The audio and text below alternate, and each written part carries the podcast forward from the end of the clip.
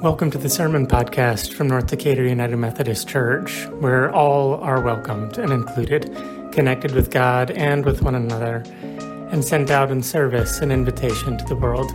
Each week we bring you the most recent sermon from me, Patrick Faulhaber, or from guest preachers. Thank you for listening and subscribing. Would y'all pray with me? Holy God, we thank you for gathering us in this space. We thank you for the nudge that you placed in our heart to be present this day. We thank you for an opportunity to settle down into who you are calling us to be, to who you are in this place that is only sacred because of the intention that meets us here. God, as we turn our hearts and minds to the reading of Scripture, to exploring its content, we ask that you would open our hearts, open our minds, open our lives to receive your wisdom. Most especially, God, whether it's because of me or in spite of me. I pray that it would be your name that is glorified, and it is your word that is lifted, elevated, and held. Amen. So, um, I've got a weird set of habits in the morning. Um, I live in Medlock Park, which is right around the corner from this church. I live maybe half a mile away. Ironically, I still have to drive here because of Lawrenceville Highway and Church Street and North Decatur, and I just refuse uh, both to walk and to ride my bike. It's horrifying. But I live right around the corner, but my morning habit looks basically the same every single day. I wake up, my alarm goes off at 6, I get up at like 6:30 and then I go out, I uh, let the chickens out. I feed the chickens, clean their water, come back inside. My dogs have had recent dental work, so now I have to like soak their food for a couple minutes and they're getting older and one of my dogs is super anxious so i have to give liver medicine to one to kylie and then anxiety medicine to my other dog benny uh, because otherwise he literally he's a 65 pound dog and he literally sandra will shake. Unless we give him some good prozac so I give them their medicine, and then I go back and grab their food, which has been soaking during the time that I've had to, you know, every morning is a struggle to get a pill into a dog's mouth. Y'all dog owners, you know what I'm talking about? Yeah, it's both gross and dangerous. Like, it's a weird combination of things. But I give them their medicine, then I grab their food that's been soaking. And we have to now feed them separately because Benny, who has anxiety, is sure that Kylie is going to come steal his food, even though he doesn't really want to eat it because his mouth hurts. So there's this weird tension between them that now we have to feed them apart from one another. And by the time all that's done, I have a lot of hope to sit down for my morning prayer. But what inevitably happens, and I blame it on the dogs, that's why I'm trying to build up the work that goes into it, is I'll just grab my laptop, a cup of coffee, and open up and watch, like, YouTube. I wish I could say I was watching great content. Lately, what I've been watching actually is uh, all of uh, Messi's highlights now that he's in Miami. Anybody else a soccer fan? Cool. Thanks, Keaton. I appreciate not being alone in the room. Thanks, man. They've been great, though. So we don't need to get into that. But my morning routine has a lot of intention around it. But the problem is that the the the power of my habit means that even when I want to sit down to do my normal, my intentional prayer time, to open up scripture, to settle into some centering prayer. I have it all lined out for what I want to do, but what I end up doing is I perform the rituals that just need to be done. And when I have an option to do something that will help edify me, help build me up, help me become the person that I feel like I'm being called to do, I always choose the easier option to consume rather than to participate. Anybody else caught in this trap? I mean, this is this is such a habit. I've talked to many folks in this room who uh, there's like this habit when you sit down at the end of a day, you pull out your phone just to make sure you double check your email, and then suddenly you spent four hours on TikTok. and then, like, you notice that it's actually dark outside, and all the intentions of going for a run or having a conversation with a partner or a spouse or um, spending some time with intentional time with kids, not distracted time with kids, all just melts away. This is the problem of living in a 21st century because you can also spend a ton of time on YouTube watching other people's morning and evening routines. And then it feels like you did it, even when you just watch somebody else do it. We live in wild times, man. Nowhere, no other time in history could you just watch somebody else do their routine and feel like both you were connected to them and like you participated in the work itself. It's a wild time we live in which means that intention has to be built into our daily life. And y'all, this is actually definedly what it means to be Methodists.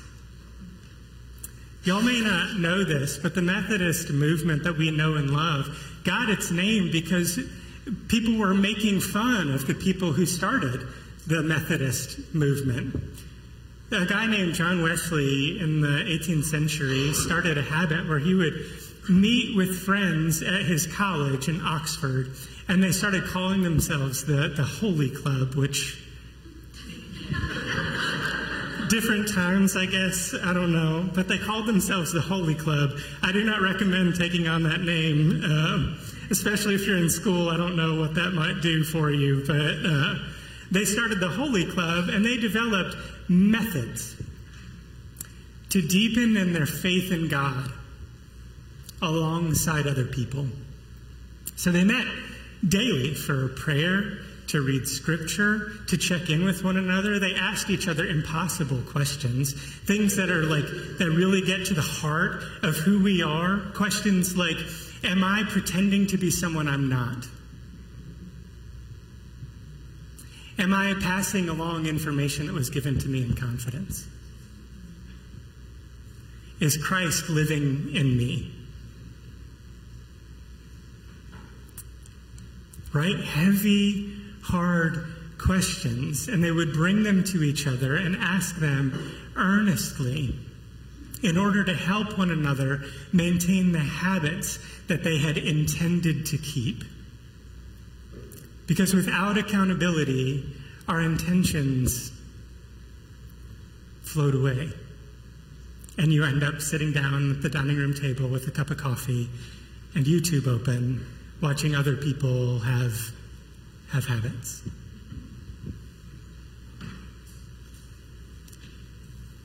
I wish I could say this was a new problem, um, and I guess I sort of did, but uh, James, who wrote a letter early on in the Christian movement,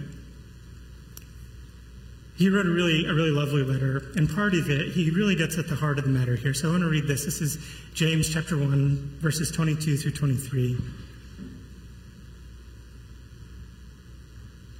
You must be doers of the word and not only hearers who mislead themselves. Those who hear but don't do the word are like those who look at their faces in a mirror.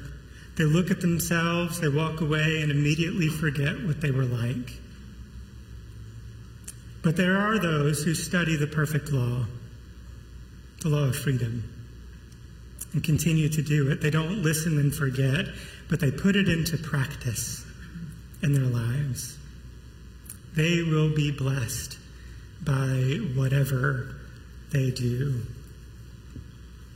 And so it was texts like this that motivated John Wesley to think about what it means to live a life of faith. And especially early on in his life of faith, John Wesley was uncomfortable around a lot of these questions. When he was very young in college, he had a, a fervor, a passion for his faith. But soon after graduating and after going on a trip to Savannah that ended in a weird romantic sort of nightmare for him, he came back, which we can talk about. It's a wild story. Uh, basically he denied communion to his old girlfriend because she got married while he was out of town and so he had feelings about that and said you can't be a part of the church anymore which is wild.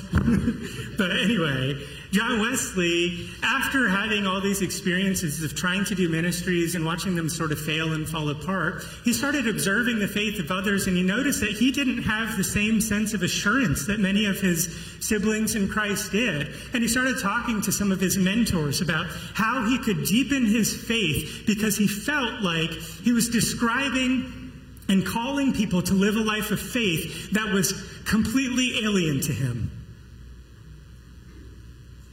He had no trust in God. Christ was not the Lord over his life. He had not been able to center himself in the presence of God, and he didn't have that sense of assurance that everything would be okay and that God's love had been poured out for him, even while he was described it being it being poured out for others.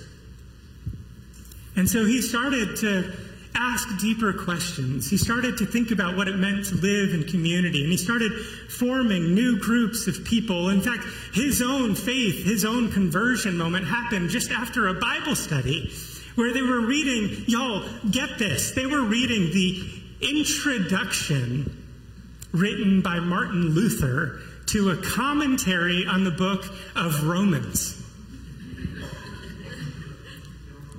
God shows up everywhere, you know? It's amazing. You know, he, he came from that Bible study, walking down Aldersgate Street, and suddenly he had an immediate sense of assurance, a strange warming of the heart. And from that moment forward, you see his life pivot.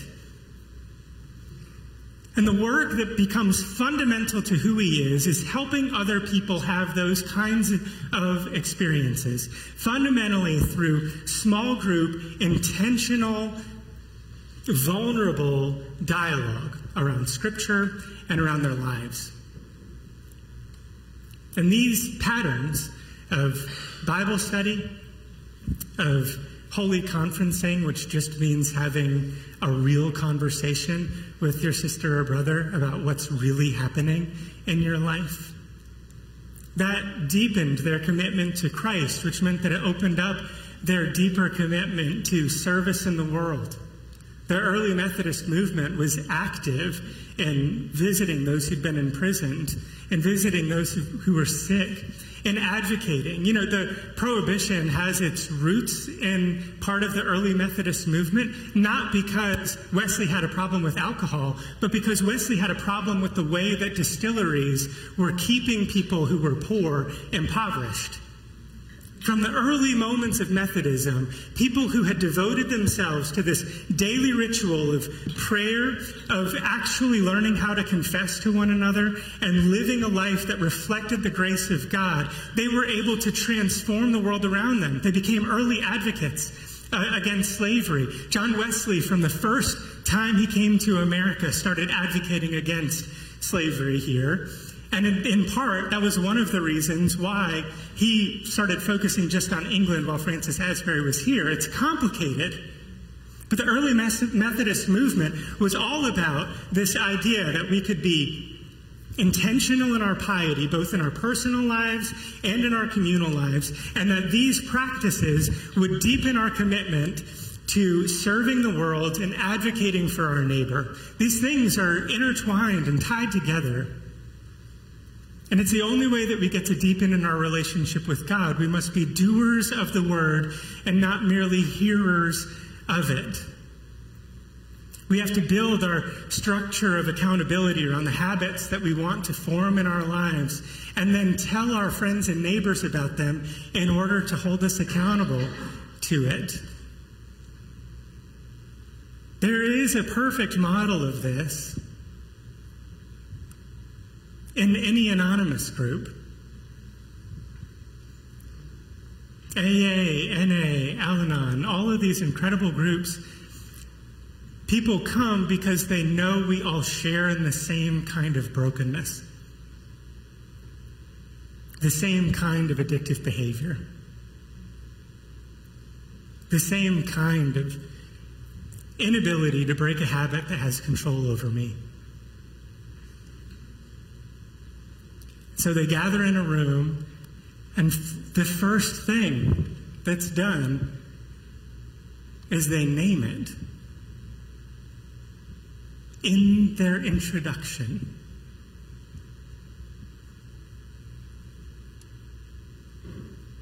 And yet, for some reason, we as people of faith can't, can't do that well. We feel like we have to put on a false face. We feel like we have to demonstrate our piety in every moment. We feel like we have to pretend to be something that we aren't and if we pretend long enough, maybe we'll actually have it ingrained within us. But the truth is it that's not how life works. Without confronting the bad habits, without confronting the addictions, without confronting the inertia of our life, it'll just continue going the way it has been.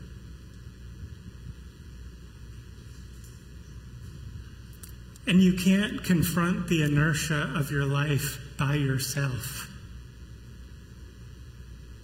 You just can't. We need this balance of things. We need to live into our legacy of Methodism to we can so the, the jargon here I think is potentially helpful. John Wesley started the Holy Club with some of his colleagues. And then when he started building up churches, they would have churches. And then within those churches, he would create, he would form uh, what were called societies. And these actually mirrored societies in the 18th century. You, anybody wanted to be a part of a society. The Methodist Society just happened to be the easiest one to join because anybody could be a part of it. You didn't have to have wealth or status, you didn't have to have any of those things. But it also was the hardest to join because there was one requirement a belief in the Lordship of Christ and a desire to free, flee from the wrath to come.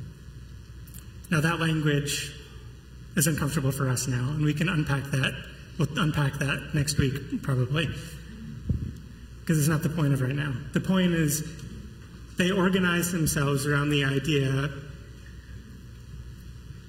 that life could be better if we could be earnest about where we fall short with each other.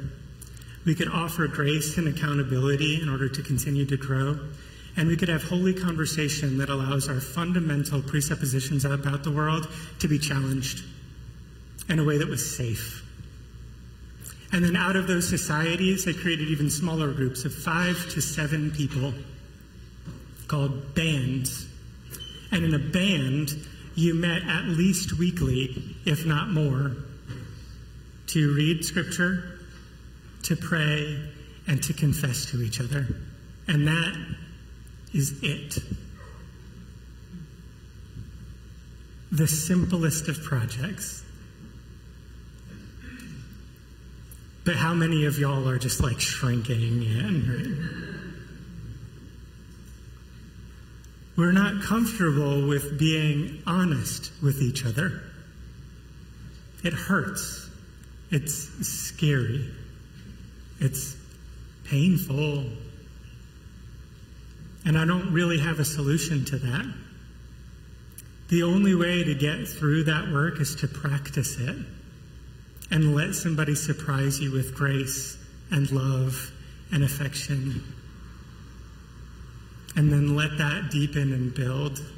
This, this is what it means to live a Christian life, to settle into our methods of life alongside one another. Mutual support, honest reflection on our life, deep and thoughtful study of Scripture, and then allowing those things to transform our interactions with our neighbors to become better advocates, to serve those who are in need, and to show up even when it's inconvenient. To be a Methodist means to take on the teasing scorn of people who don't have habits but kind of wish they did, but it's easier to make fun of you than to actually settle into it. That's what it means to be Methodist, to settle into intentional ritual, intentional dialogue and conversation, intentional service, intentional lives, so that we don't get stuck like I have in this meaningless settling in front of a computer screen to just watch an hour disappear. I'm grateful that y'all received that very small confession, right? But that it, it is what it is, you know? And so now that I've named it here, I hope that we can have conversation about that. My assumption is you don't think I'm terrible, maybe, because I have some bad habits, but instead we're in it together. And so what are yours? And where can you share it? Where can you name who you are honestly? Where you are honestly? What your habits are honestly, so that they can be acknowledged, their power can be released, and we can acknowledge our dependence on our God, who continues to reign in abundance of love for each of us. It's a hard challenge, but it's so essential. So essential. The reason many of us are caught up in unhealthy political discourse it's because we're scrolling either through Twitter or TikTok or the New York Times or whatever, or we're watching Fox News or MSNBC nonstop. Every time I visit someone in a hospital, it's either Fox News or MSNBC constantly on a screen. And we wonder why our anxiety is high, our habits are bad. So, what is your addiction that keeps you from participating in these methods? Amen.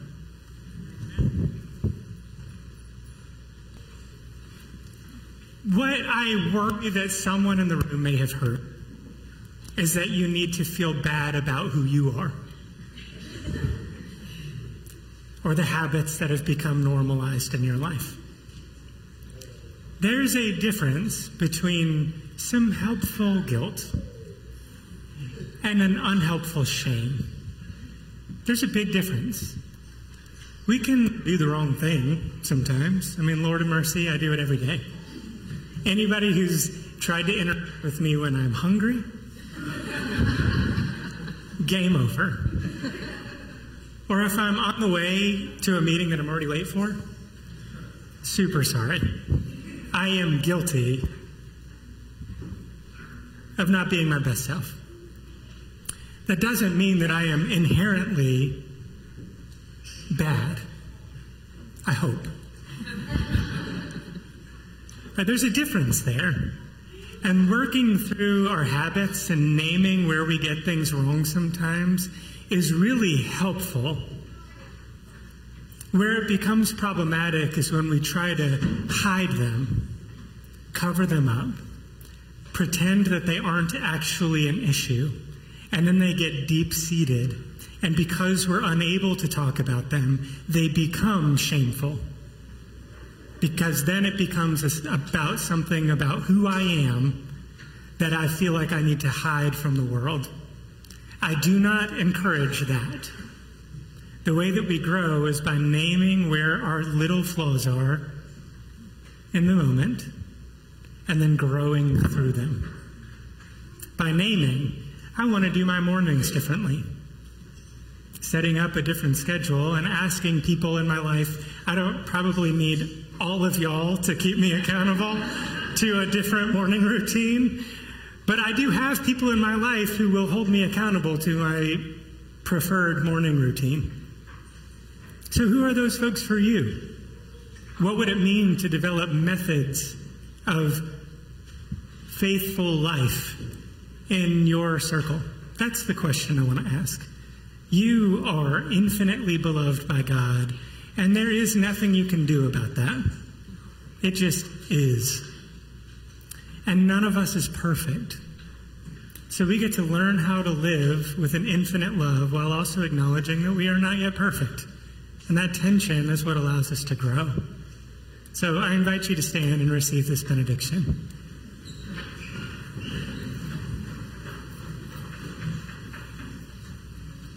Think it's just that. You are beloved and you are not perfect, and that is a gift. So as you go from this place, carry the reality of your life with you, being who you are, so that as we learn how to be who we are with one another, we can grow through our faults and failures into an abundant and perfect love of God. Go from this place, go from this time in an abundance of peace. Amen. Thanks so much for listening to this week's sermon from North Decatur United Methodist Church. If you like this podcast, please leave us a review on iTunes. And if you want to learn more about our church, you can visit us at ndumc.org.